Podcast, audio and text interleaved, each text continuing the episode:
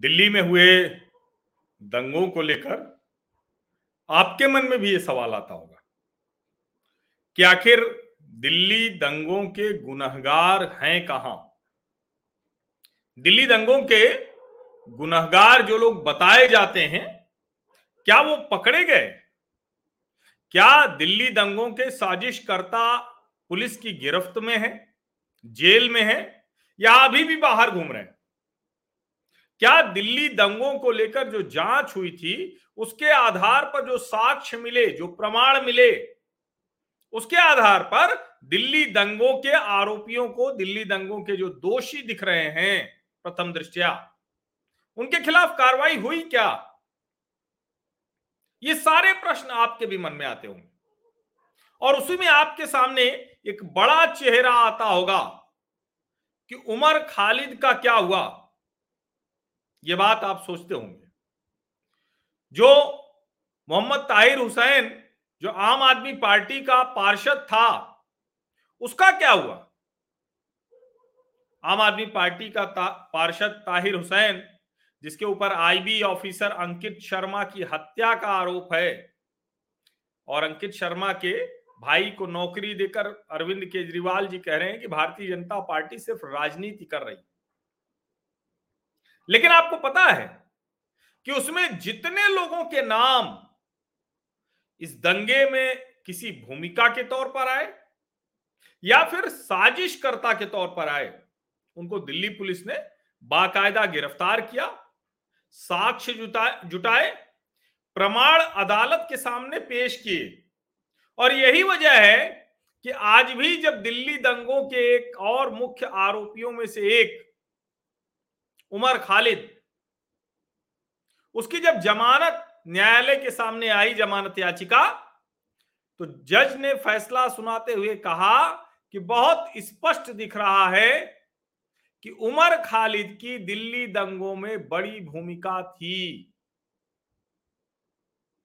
और जिस तरह से ढेर सारे व्हाट्सएप ग्रुप्स में उमर खालिद की उपस्थिति बनी हुई थी, और सिर्फ़ एमएसजे और डीपीएसजी जैसे व्हाट्सएप ग्रुप में उपस्थिति ही नहीं बनी हुई थी। उसके अलावा जिस तरह की गतिविधियाँ थी, क्योंकि दिसंबर 2009 से और 19 से फेब्रुवरी 2020 तक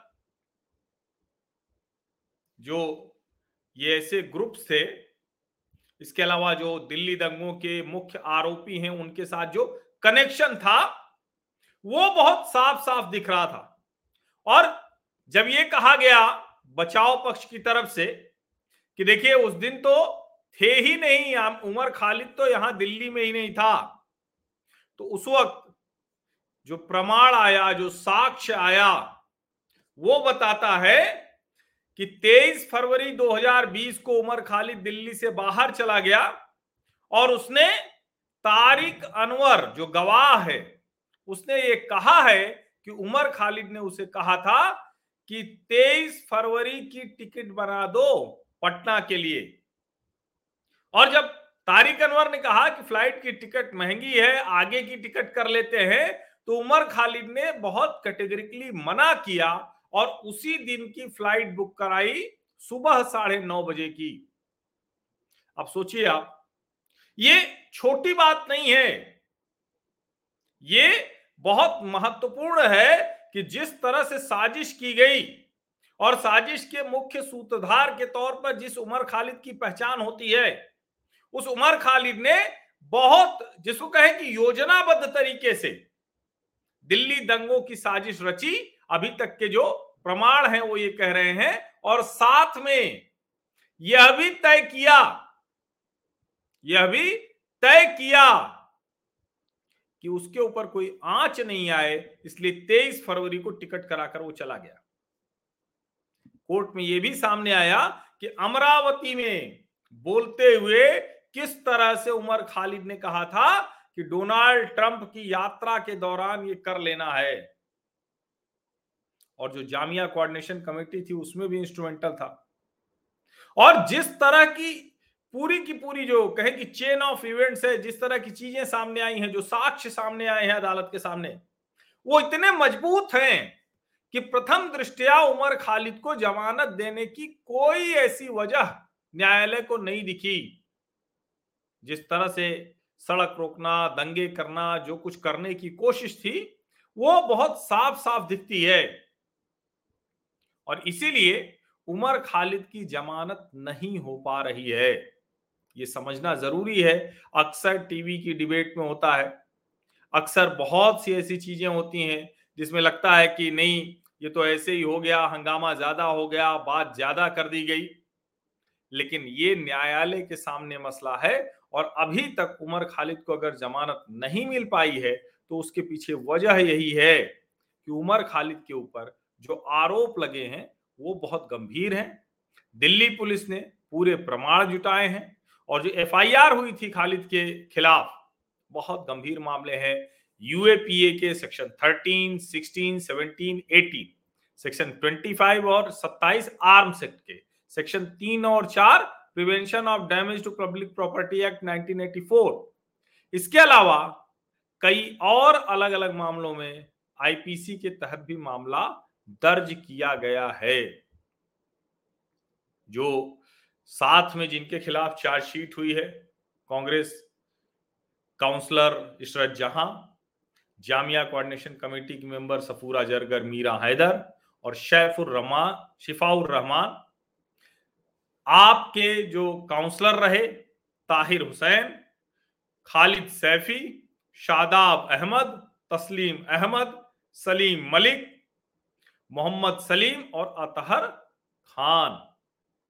इसलिए ये जो फरवरी में नॉर्थ ईस्ट दिल्ली में दंगे हुए थे, उसके अभी तक के जो साक्ष्य हैं, उसमें उमर खालिद पूरी तरह से इन्वॉल्व दिख रहे हैं।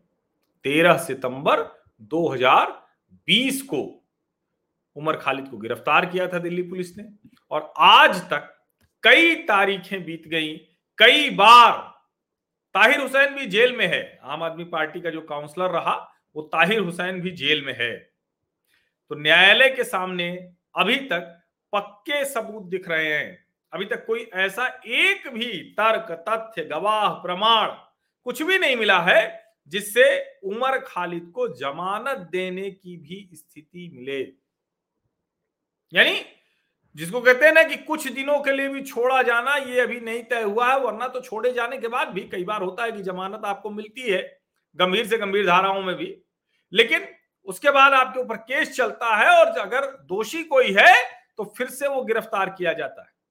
लेकिन यहाँ तो अभी तक 13 सितंबर 2020 को हुई गिरफ्तारी के बाद से लगातार न्यायालय के सामने अलग अलग समय पर उमर खालिद के वकीलों ने जो तर्क पेश किए हैं, जो भी अब तक जीरह की है, जो भी दलील दी है, गवाही पेश की है, प्रमाण किए हैं वो दिल्ली पुलिस के साक्ष्यों के सामने एकदम कमज़ोर साबित हुए एकदम कमज़ोर साबित हुए और इसीलिए उमर खालिद को जमानत नहीं मिल पा रही। और आप एक चीज़ और देखिए, इसीलिए टीवी की बहस में जो एक वर्ग ये कहता था ना कि अरे कुछ तो है ही नहीं, यही वो वर्ग था जो पहले कहता था कन्हैया कुमार और उमर खालिद को क्यों नहीं देशद्रोह के मामले में अंदर कर दिया, जमानत उनको कैसे मिल गई? क्योंकि देशद्रोह के मामले में, नारेबाजी या इस तरह के मामलों में साबित करना बहुत कठिन होता है। बहुत कठिन होता है।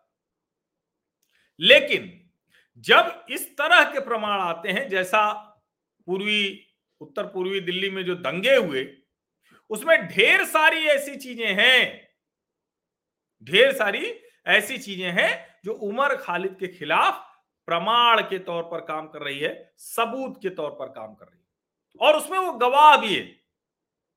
सबसे अच्छी बात यह है कि दिल्ली पुलिस ने फ़िलहाल अभी तक की जो स्थितियाँ लिखी और कई बार हम लोग कहते हैं ना कि पुलिस आखिर अपना काम क्यों ठीक नहीं कर, ठीक से नहीं कर रही है।